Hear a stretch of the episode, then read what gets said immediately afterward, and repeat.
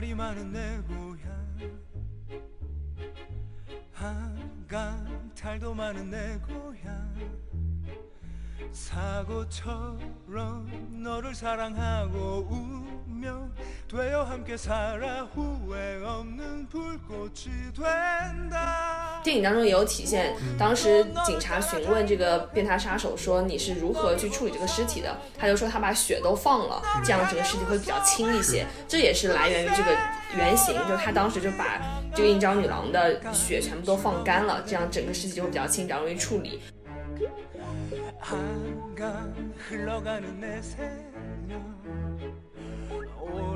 金女士扮演这个皮条客，她一开始没有想到说这些女人都被杀了，她反而是觉得可能这个女的跑了呀，或者是 跑路了，或者是被这个嫖客卖了，对，被撬走了，对。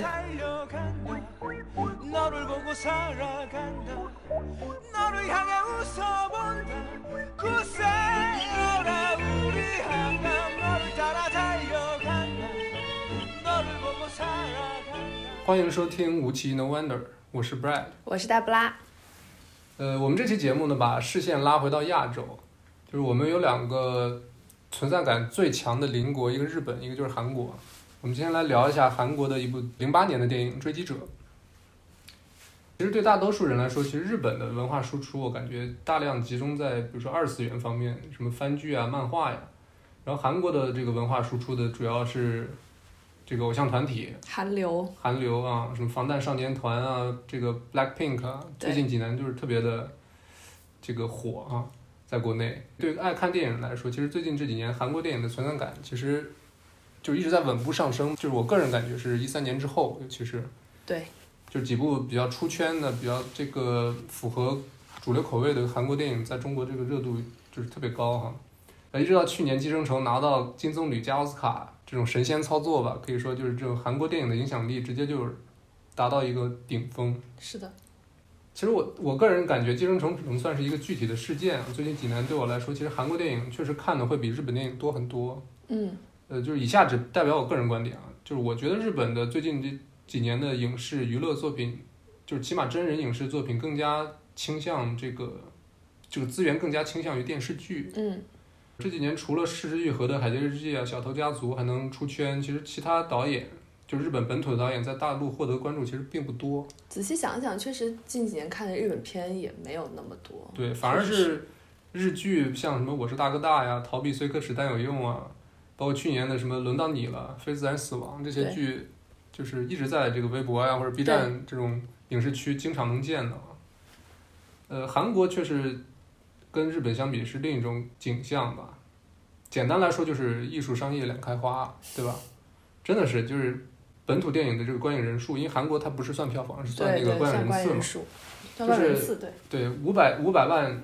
观影人数以上的电影就是年年都有，而且越来越多。然后国外呢，像这个朴赞郁啊、李沧东啊、金基德、奉俊昊啊，组成这种韩国代表团在欧洲3大电影节疯狂刷存在感，对吧？年年都去，几乎。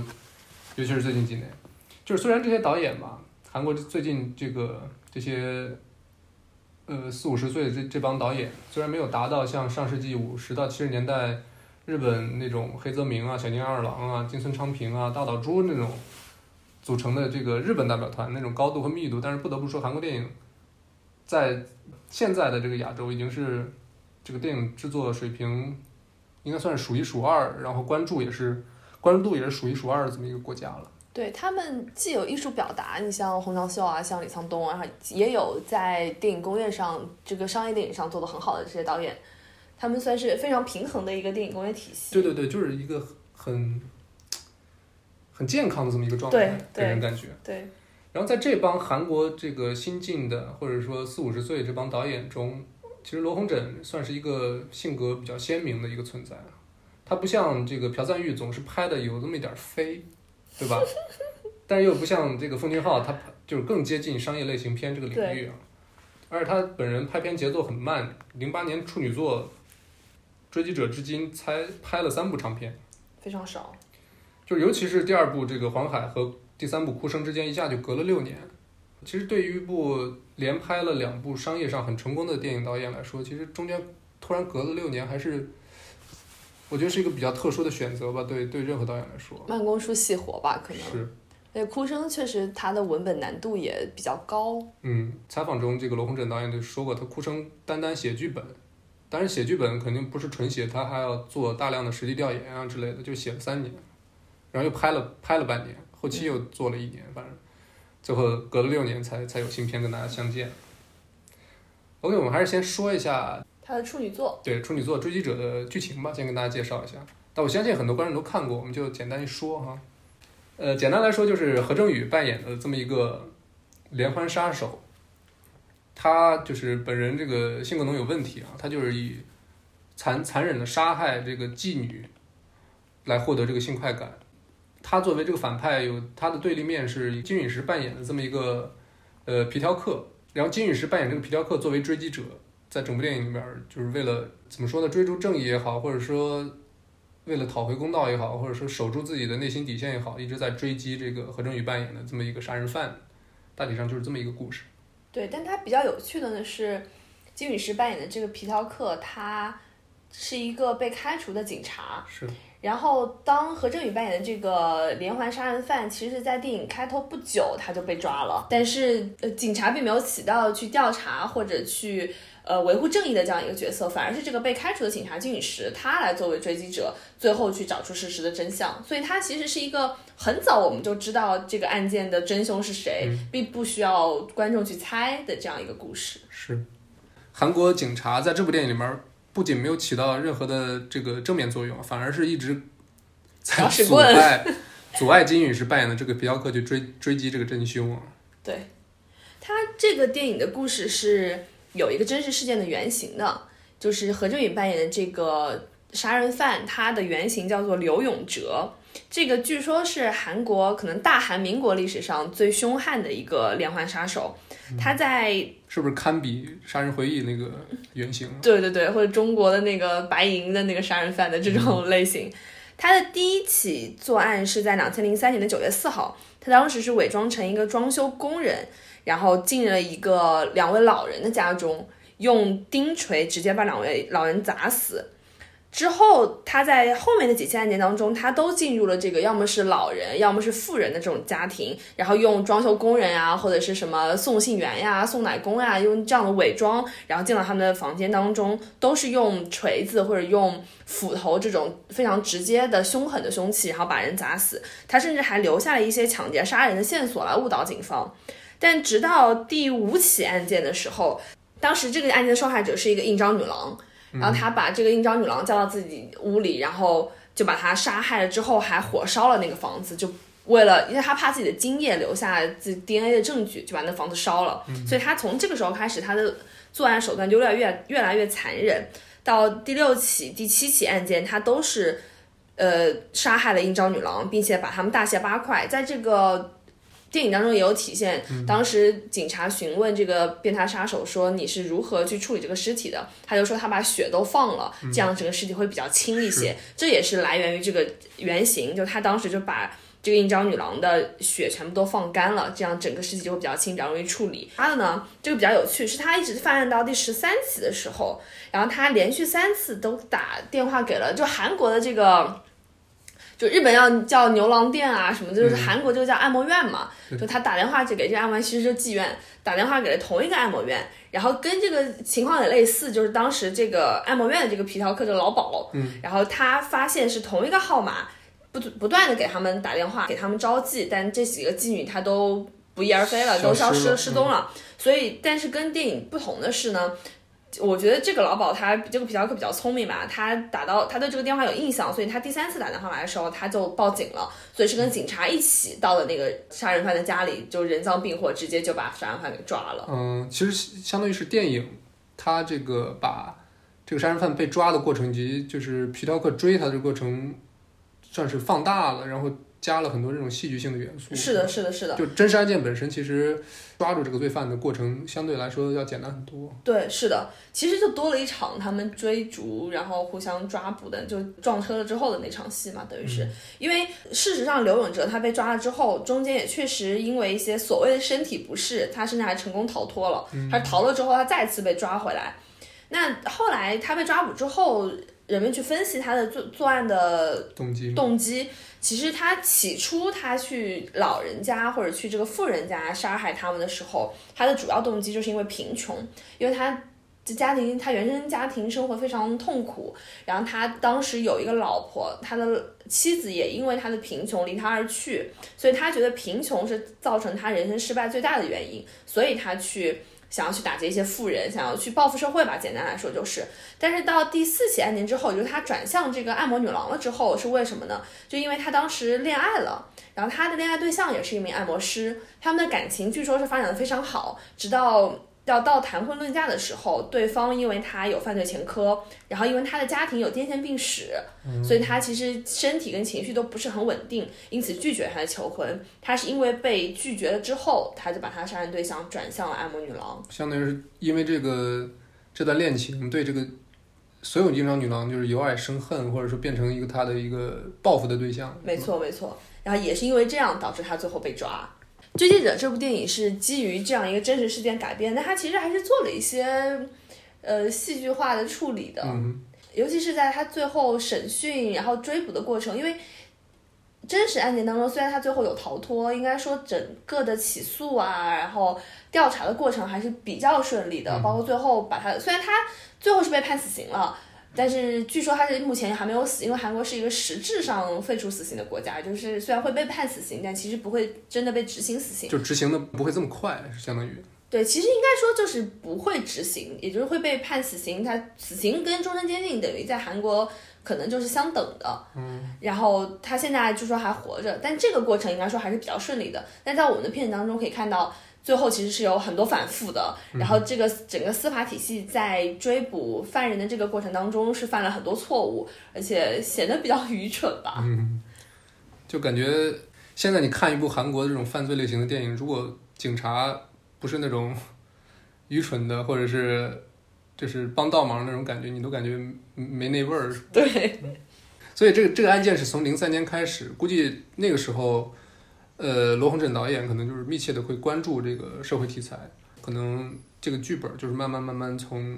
刘永哲是吧？就从刘永哲被抓之后，他就这个剧本大概已经从他脑海里有形成了。但是我们其实对这个电影最经常听到的一个就是导演的一个创作的动机是，他有一天晚上独自走在这个首尔大街上，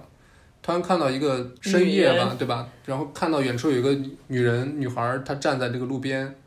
然后四周都没人，然后只有他一个啊。罗洪镇他就在想说，万一这个姑娘就凭空消失了，会是怎么样的？就消失在这个夜色里边。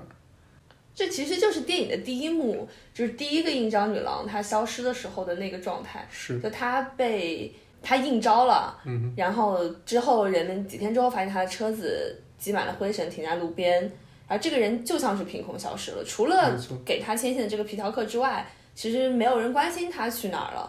也没有人关心他的死活，然后甚至连皮条客他本人都觉得他是被卖了，也不会去想说他是这个电影本身。其实这个皮条客金宇石扮演这个皮条客，他一开始没有想到说这些女人都被杀了，他反而是觉得可能这个女的跑了呀，或者跑路了，或者是被这个嫖客卖了，对，被撬走了之类的，对。所以他一开始完全不是抱着一个破案的态度去追查这个人，反而是他就是想讨一个说法，说你把我这些女孩都放哪儿去了，没错。反而是到了后来，他慢慢的认识到这个人的这个本身的这个邪恶，自己道德的底线被激发了出来，反正就是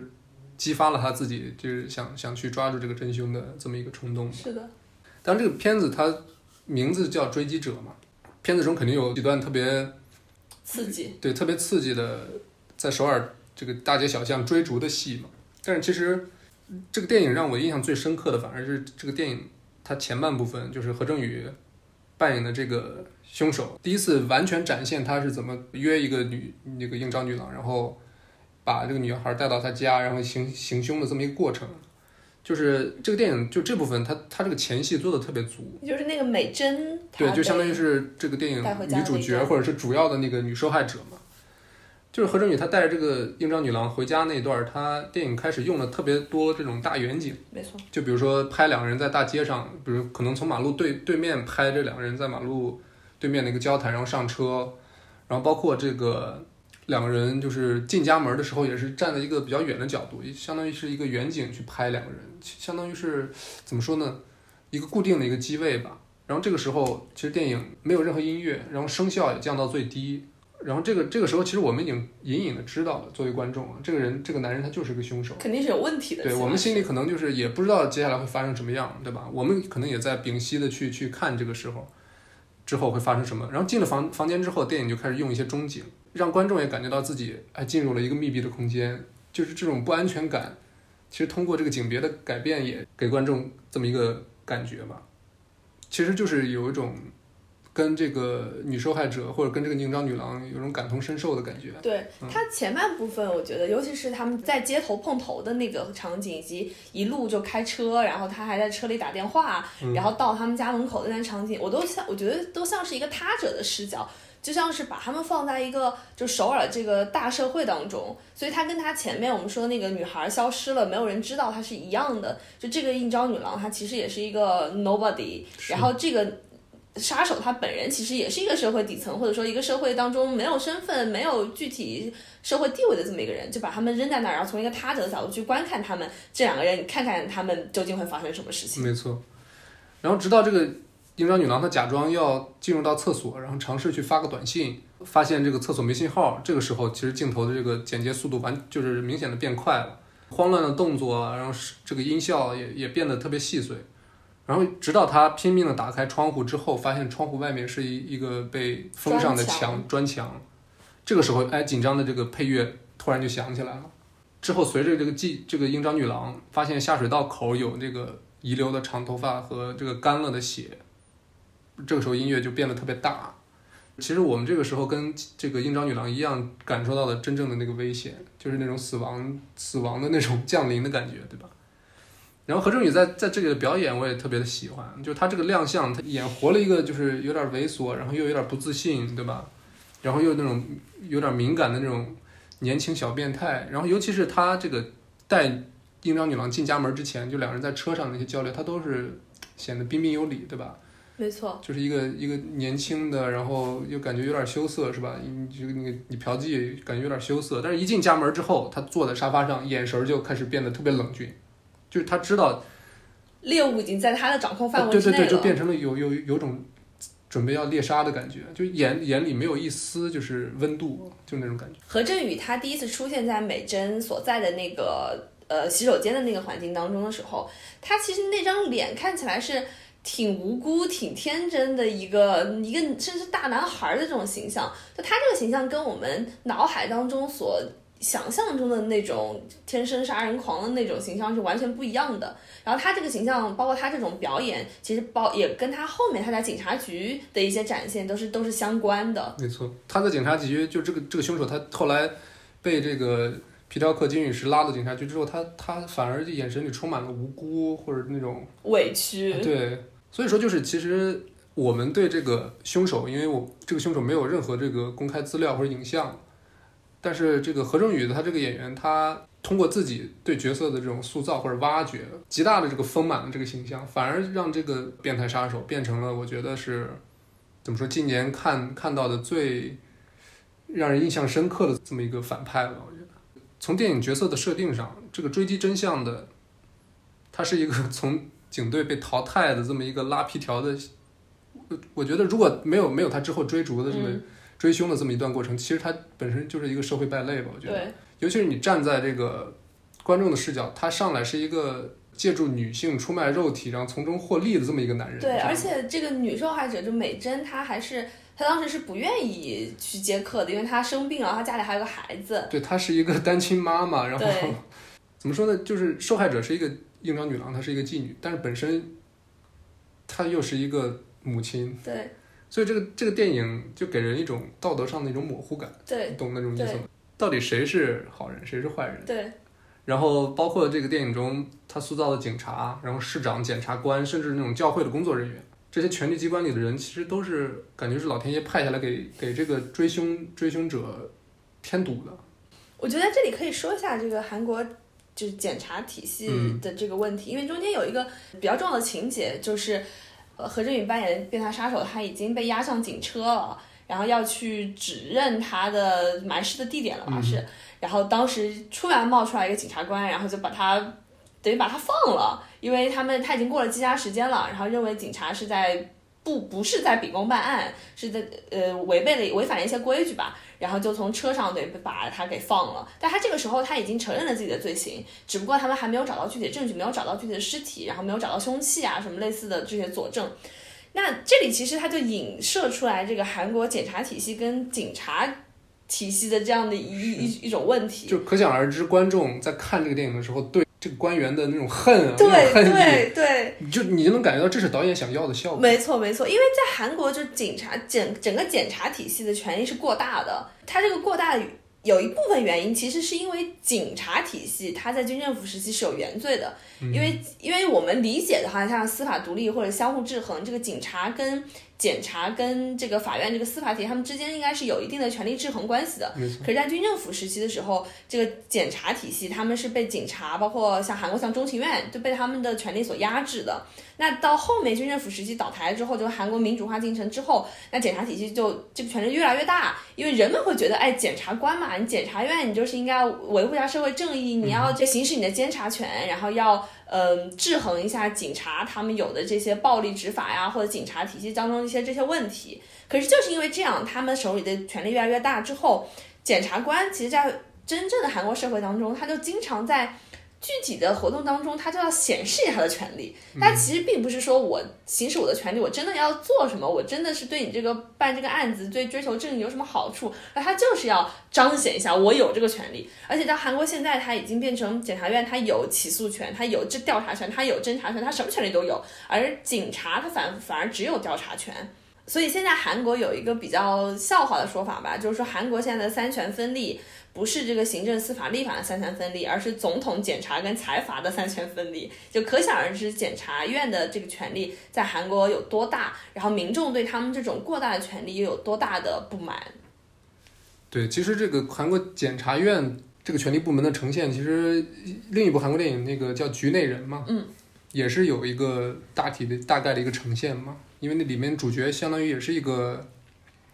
个检察官，然后他也是被各种权力啊，或者是舆论所裹挟的这么一个存在吧，相当于。所以可以多说一句，现在去想一想，韩国近些年的影视作品当中，对检察官的塑造感觉是走两个极端的，就一部分就像《追击者》这样的，他把检察体系或者警察体系把它描述成一种，其实是对这个维护社会秩序没有什么好处的，他们很贪婪、很腐败、很追求权力。然后是这样的一拨人，他们并没有真正的用好自己手上的权利，而反而是成为这个社会上的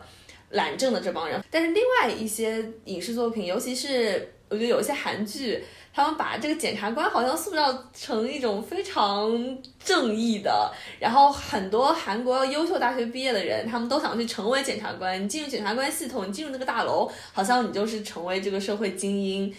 好像也有一部分是走那个路线的。但是也能感觉到这个在韩国检察官这个体系本身应该是充满争议的，对，是存在很多问题。所以现在文在寅政府他想要进行司法改革，就想要削弱一部分这个检察体系的权利，能够平衡一下司法立法这几股势力当中的这个权力的关系吧。但这个当然也会有很大的阻碍，让我们看一看我们这个邻国到时候会发生什么样的事情。其实说到这里我又想到了一个电影中的一个特别小的细节，就是最开头男主手底下有一个妓女，她去这个宾馆去接客，然后她进门之后吧，电影给到那个镜头就明显应召女郎这个妓女往厕所那个小屋里看了一眼，瞟了一眼。我一开始我不理解为什么导演，就是因为这个表演肯定是导演指示她去做的嘛，就我不明白为什么她要有这么一个小动作。结果后来我才知道，就是这个妓女她准备去洗澡的时候，那个厕所里还有另一个男的拿着一个摄像机想去偷拍可能他们这个性行为这个过程嘛。我想说08年这个电影其实已经把韩国这个偷拍文化，罗洪哲已经加这么一个小私货了，相当于是怎么说呢，因为偷拍这么一个事儿，可能去年包括前几年 对偷拍文化在韩国还是挺泛滥的，或者尤其是对女性的伤害还挺大的，就没想到08年这个罗洪镇导演已经涉及到这么一个社会热点了，或者说可能十几年前这个问题在韩国已经受到社会的关注。是的，那也可以说他们这么十几年都没有什么改变吧，或者说可能不退反进了，这到如今还是这个情况。是的，如果硬要说这个电影的缺点的话，我觉得怎么说呢，也是之后这个罗洪镇导演之后的电影《黄海》也会出现的问题，就有种动作戏有点泛滥的感觉吧，尤其是像《黄海》这个后半部分，《追击者》这个电影它有很多这个首尔街头的追逐戏啊，虽然有一部分戏它确实拍的还不错，但是我觉得几场戏之后会有种硬是要去扣题的这么一种感觉。然后动作戏它最明显的让我感觉没太有必要的一点，就是最后这个两个主角反派的家里就疯狂打斗那一段，我感觉是确实拍出了那种拳拳到肉那种残酷的感觉，就是你死我活那种感觉，但是最后又有点那种为了打而打，让两个人来一场最后的强强对决的那种感觉。我觉得那场戏的用意是因为当时这个凶手他给自己换了一身西装，然后他已经把小卖部的老板娘和这个美珍就是女受害者都杀害在小卖部里了，他准备跑路了，可是警察却没抓到他嘛，那个时候然后他给自己换了一身西装，所以他想怎么说，他想要重新的融入这个社会，他想要把这些事情都抛在过去，然后换上西装有一种就仪式感，说我是一个，而且他还戴上了眼镜，对，就我是一个人面兽心的，就我是一个这样的衣冠禽兽的这样的一个人，这种体现。然后这个时候男主角冲进去，然后他反而用这个直接的暴力，以暴制暴的，对，以暴制暴，以彼之道还之彼身的这种感觉，就他用了这最直接的方法，然后他把他心中一切的这种愤怒也好啊，然后为他的女孩们讨回正义的这种想法也好，或者是他对这个警察对于他以前的这些同僚的不满也好，都发泄在他的身上，有一种我觉得有一种权力倒转的感觉，就有一种身份倒转。然后但他最后我们可以注意到他是收住了，他最后其实没有走向把他杀掉的那一步，所以他最后保留了他自己一点人性的底线，他没有把自己拉到跟这个杀人犯同样的这个水平线上去。是，对，就这场戏还有个小细节，就是最后这个金允石这个皮条客把这个罪犯制服了，然后最后就差这个最后一击就能把他杀死。这个时候电影闪了两张照片，一个是那个电影女主的那个照片，还有美珍她小女儿的那个照片。这个其实算是一个对七宗罪的一个致敬嘛，因为最后皮特开枪之前也是闪回了这个他老婆的那个照片嘛。但是还好这个时候警察赶到，然后就把他给制止了，要不然他可能怎么说呢，也是从一个算是一个英雄的人物也会变成一个杀人犯嘛。对，因为这个杀人犯我觉得他在这个电影当中他前面有铺垫，他其实是一个性无能的人，所以他用这个最直接的暴力，他每次的杀人手段都是用这个铁锤，或者用这个一个锥子加上锤子，对，就是性含义特别浓厚的。对，没错。所以他在这种其实非常血腥的，他的杀人的那个场景也是非常血腥的，包括他还分尸，他把人尸体直接埋在自己家的前院子里，其实不是他家吧，埋在这个房子的前院里，他都是用这种很直接的，他其实没有想过什么我要怎么处理这些人，他要的就是杀人的流血的暴力的这种快感，他在这个快感当中来弥补自己性无能的这种缺失，甚至我觉得都可以怀疑他是不是就是在杀人这个过程当中他能得到高潮。他如果说他是想要逃脱，他想要完美犯罪，他完全有更好的解决办法，他把人勒死，他给人下毒，因为人都在他家了，完全就在他的掌控当中，可是他用这种最暴力的方式，所以他其实是一种我觉得是一种野性或者动物性，一种已经超脱人性的这样的一个角色。那反而他在男主身上他添加了一些人性的色彩，尤其是这个小孩，就他把美珍的这个小孩其实相当于是收归自己养了吧，或者照顾他，尽管他有很多嫌弃，他有很多不满意，他有很多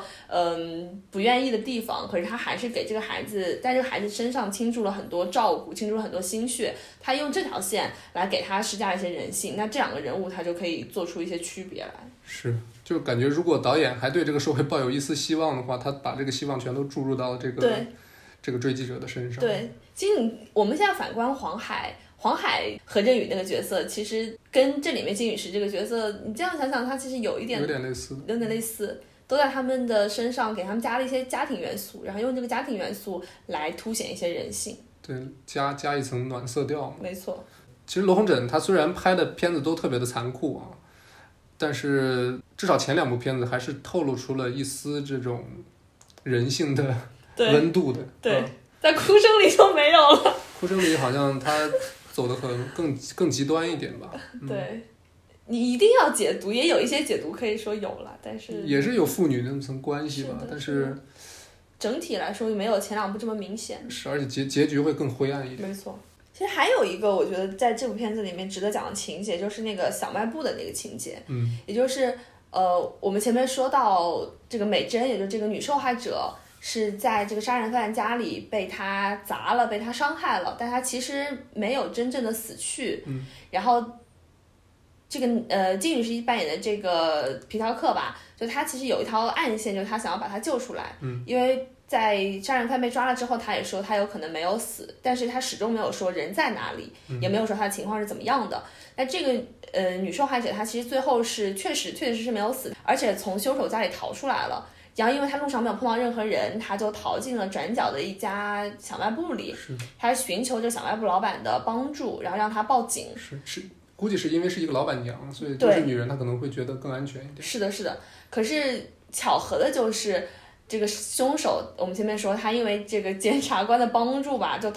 被放出来了，嗯，然后他在回自己家，其实也不是他家了，回这个房子的路上，他就习惯性的去这个地方买烟，他没有烟了，嗯，然后这个老板娘多说了一嘴，说你身上怎么这么多血，你是不是？我觉得很有可能是这个老板娘她之前就认识这个男主，当然是认识的，肯定是认识的，因为就在他家周围嘛，对，所以他把这个信息，把这个美珍在他小卖部里这个信息透露给了凶手，结果就正好撞上，老板娘跟美珍就同时被这个凶手团灭了。是，这个情节怎么说呢？设计的也是有点为了残酷而残酷的感觉。对，他其实我觉得罗红枕他就是想一黑到底。没错，他就是想把你最后一点希望都踩灭。他在绝望之后又加了一层绝望，因为这个凶手已经被放出来了，其实观众看到这里已经觉得非常绝望了。可是，但是他给了你一个气口吧，就是说美珍她逃出来了，她还是活着的。而且这个时候，男主其实已经在赶路上，男主已经能看出来这个人在哪儿，究竟怎么样，他就是差这么一点点。结果最后因为这样一个猪队友，然后把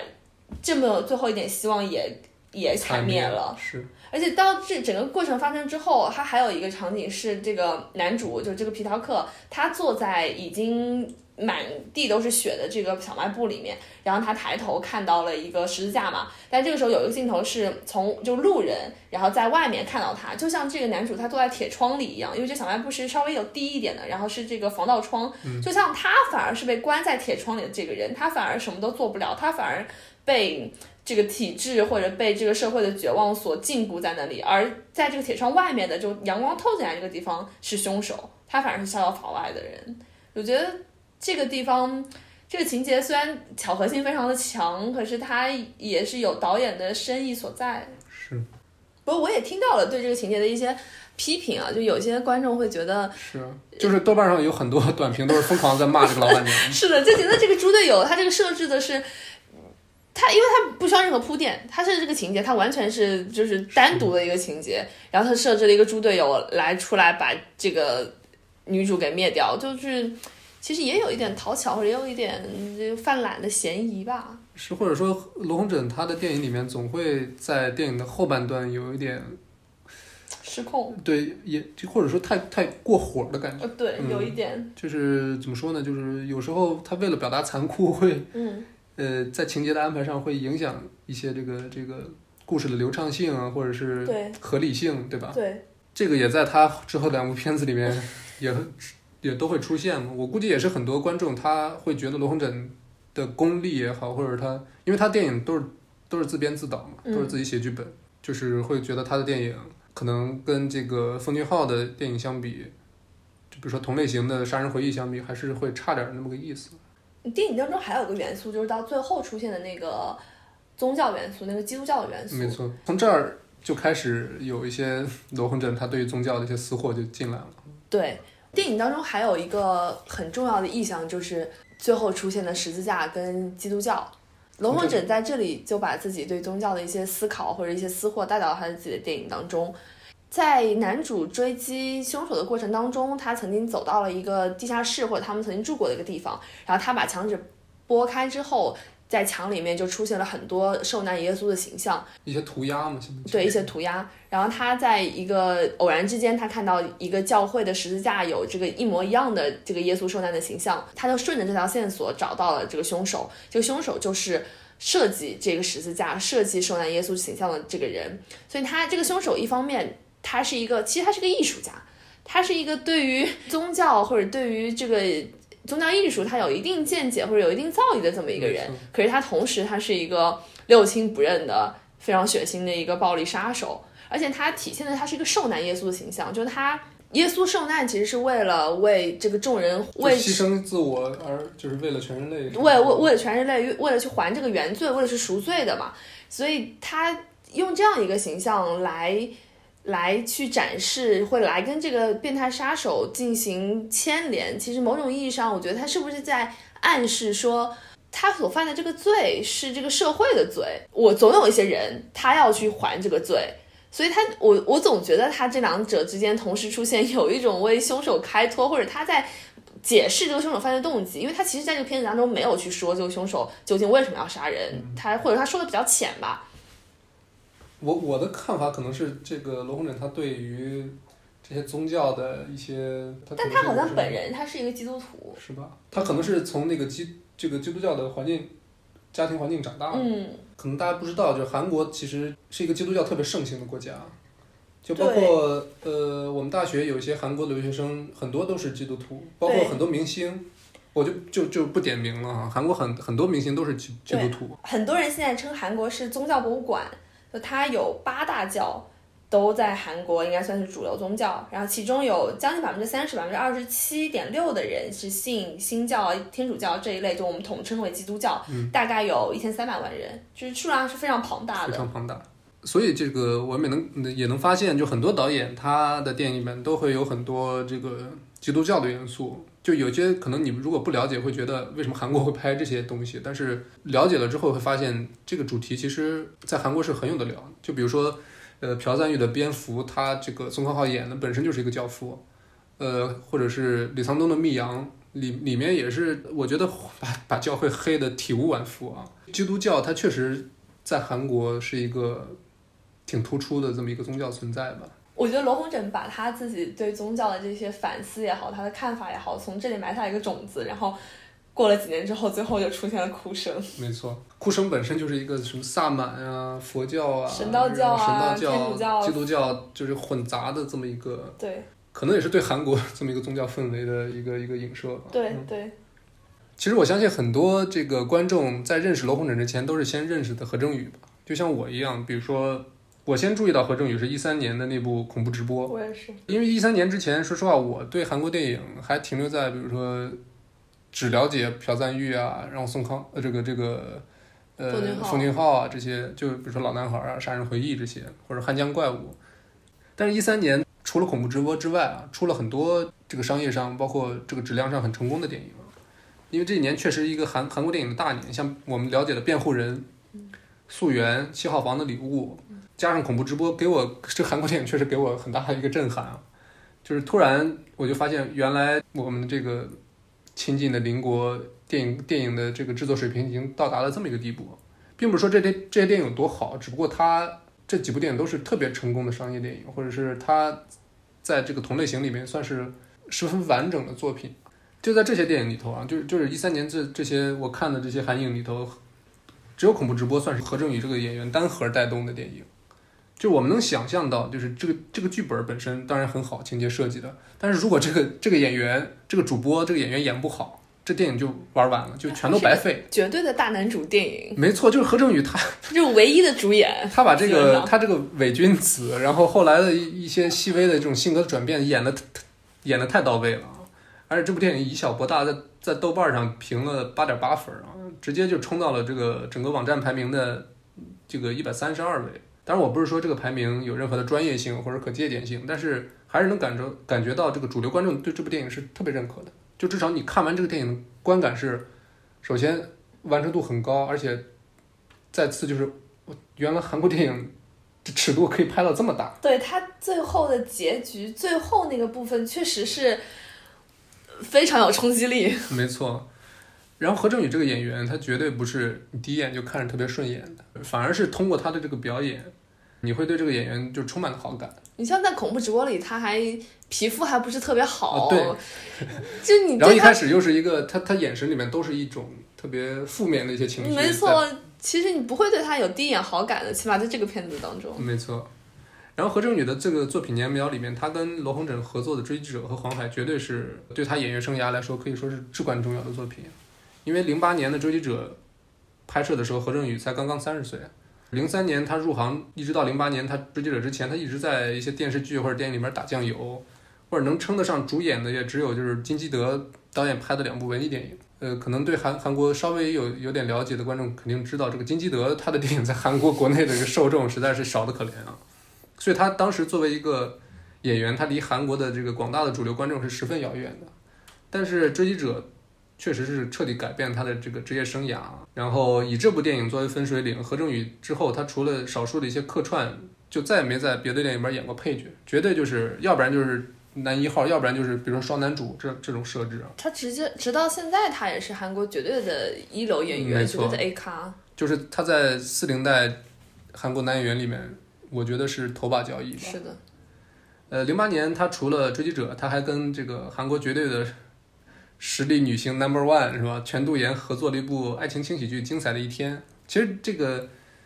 电影里头，何正宇也是一个那种小人物的感觉，只不过他从追击者里边的那种猥琐或者残酷变成了一种怎么说呢，有圆滑但是可爱的那种感觉。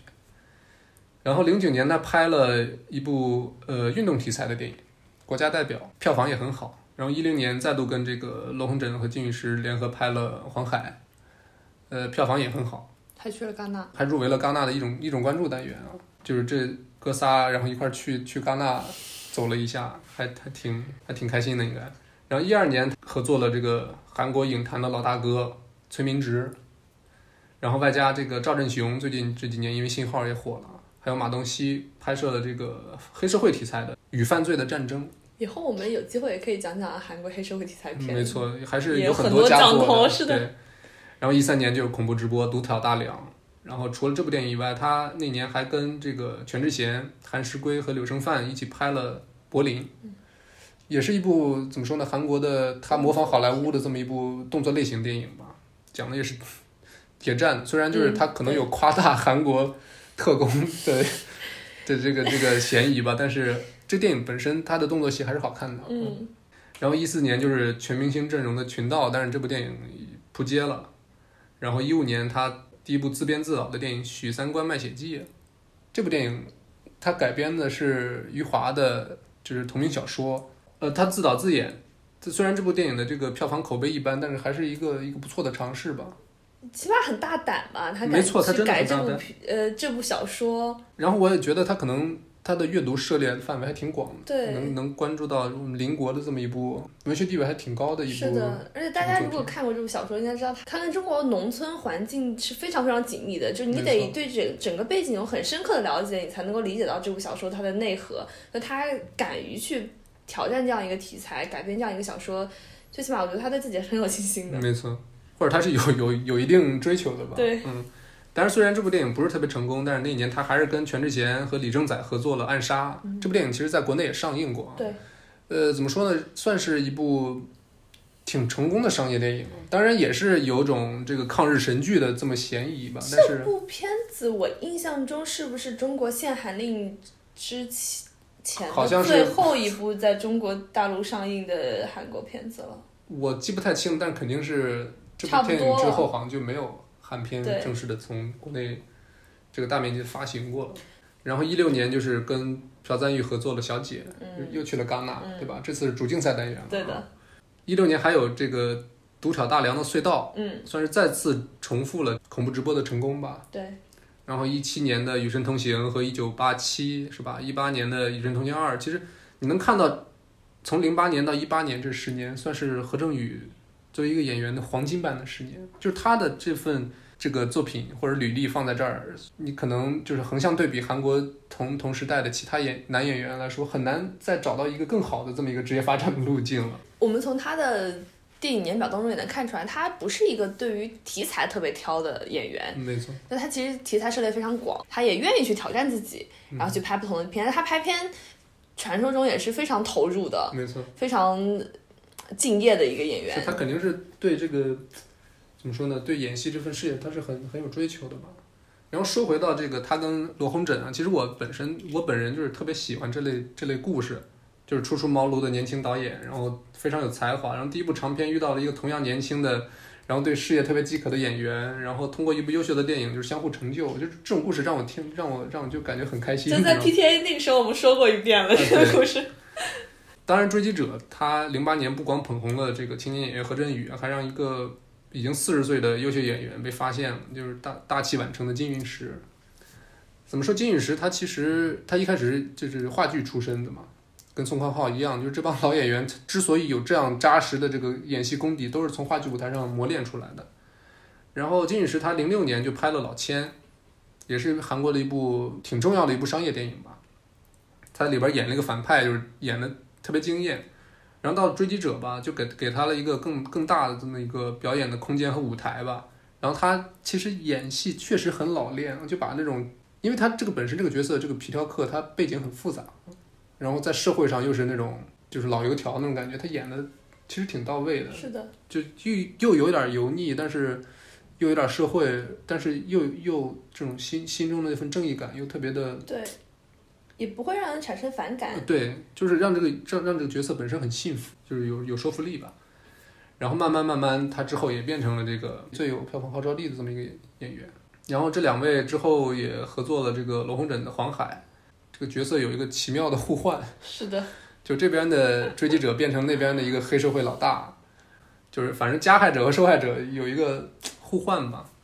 然后金宇石在红海的表演也非常的有力道，没错，就是金宇石，我觉得他扮演的那个棉市长在黄海的为数不多的出场吧，尤其是他那个大棒骨开颅的这么一个场景，我觉得是很多观众看完这部电影印象最深刻的一个场面吧。延边第一打手，太猛了。然后罗红枕怎么说呢？他08年、10年连拍了2部犯罪类型片吧，然后而且都取得了票房口碑的成功。但是我相信看过《黄海》的朋友能感觉到，尤其是公映版。就电影后半部分的节奏有点乱，而且有点赶。当时其实这个电影选择的是在电影制作还起步阶段就率先定档，因为片方包括当时的导演本身吧，他对这个片子其实是有信心的，毕竟这个追击者成功在先，对吧？而且我演员阵容都完全保留了，就是其实观众是对这个电影它本身就是有期待的。当然这种操作现在非常常见，就比如说很多这种春节档的电影，我提前1年就瞄准了下一个春节档，我就提前定档，然后这是要赶电影节的电影，没错，这个就导致这个黄海他的后期制作阶段特别的赶，然后罗红枕他迫于档期的压力，他可能觉得他并没有把他心目中最佳的这个电影的版本制作出来。当然虽然之后又出了一个导演剪辑版啊，但是他可能还是觉得有点伤。第3部电影之所以隔了6年，也是有种那种自我反思啊、检讨这么一种感觉，沉淀一下。对，然后这里我们就要注意一下，就是黄海的导演剪辑版比上映它短了10几分钟，就这种操作，说实话我看了这么多导演剪辑版的这个版本，我第一次看到这个导演剪辑版是比公映版要短的。因为我们知道，就比如说像《现代启示录》这种的，从公映版到导演剪辑版，然后到所谓的这个重生版，它时长从147分钟直接拉到了200分钟，相当于加了1个小时。然后那个《守望者》也是，就是这个扎克施奈德拍的那版《守望者》电影版，也是这个前后的版本从162分钟涨到了215分钟，都是加了将近1个小时的电影。对，一般情况下都，比如说迫于这个排片的压力，因为大家知道，就越长电影它肯定每一天被排片的数量肯定是越少的，就出于这种上映的票房压力，上映版肯定都会相对的压缩时长，而且。其实现在观众也很难说，我坐在电影院看一个3小时的电影，这个时长本身对观众来说就很劝退。然而导演为了表达自己更加满意的作品，然后为了展现自己完整的这个电影叙述吧，他们都会在导演剪辑版里面把一些迫不得已要删掉的画面补充回来。是，其实像拍《黄海》的时候，我听说他们后面那场追逐戏就直接是在釜山的市里面拍的，然后交警也给了他们很大的支持，就3公里范围内都交通管制，就让他们在里面拼命的撞呀，拼命的拍这个追逐戏。可以说当时可能确实他们对这部片子是非常有信心的，没错，而且整个大环境都给他们很多的支持。是，我相信制作公司肯定是很支持罗洪镇导演的，包括你像152分钟的公映版，我说实话也不短了。对任何一个制片方，出于这个排片的影院排片的考虑，因为你像你如果一个电影2个小时，你这一天能拍几场？你这个电影3个小时，你这个一天肯定这个场次就少了1/3嘛，至少。但是还是愿意去支持罗洪镇导演，这个上映了公映版将近3个小时，还是我觉得还是挺不错的。OK， 其实罗洪镇导演他拍长片之前，其实最著名的身份就是一个很成功的短片导演。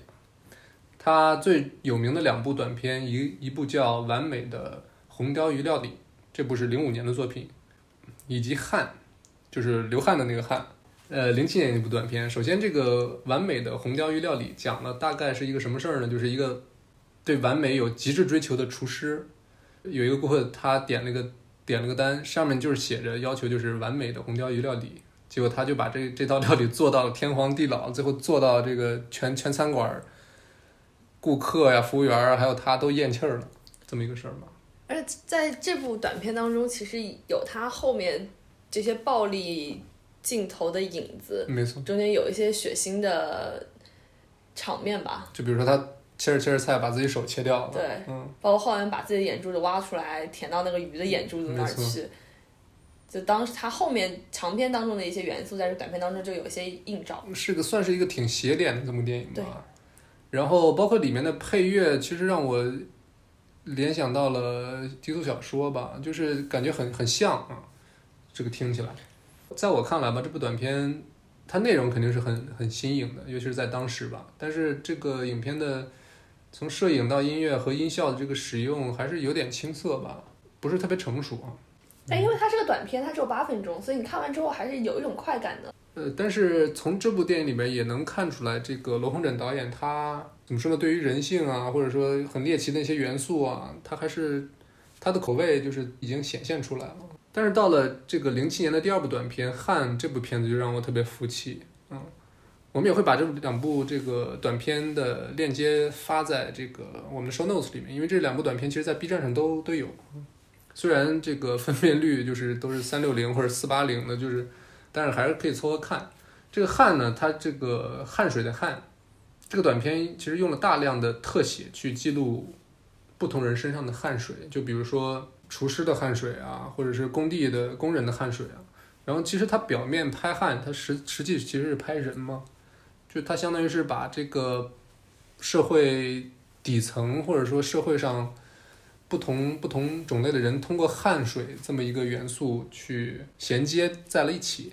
然后加上这部电影它其实是黑白的，没有声效，只有音乐，更类似于默片的这么一种形式吧。其实这种形式包括黑白的这个摄影啊，全方位的屏蔽了这种小成本短片的一个短板。因为你确实你这个音效的制作呀，或者是摄影这种打光啊，你拍彩色的片子相对来说还是比黑白的这种摄影的方式要困难一点。这部电影它在这个摄影，尤其是对黑白元素的这么一种使用上，以及这个音乐它这个质感，最后就是加上这个电影最后的一种灵光乍现的这种设计，确实是一部很牛逼的短片，非常推荐大家去看一下。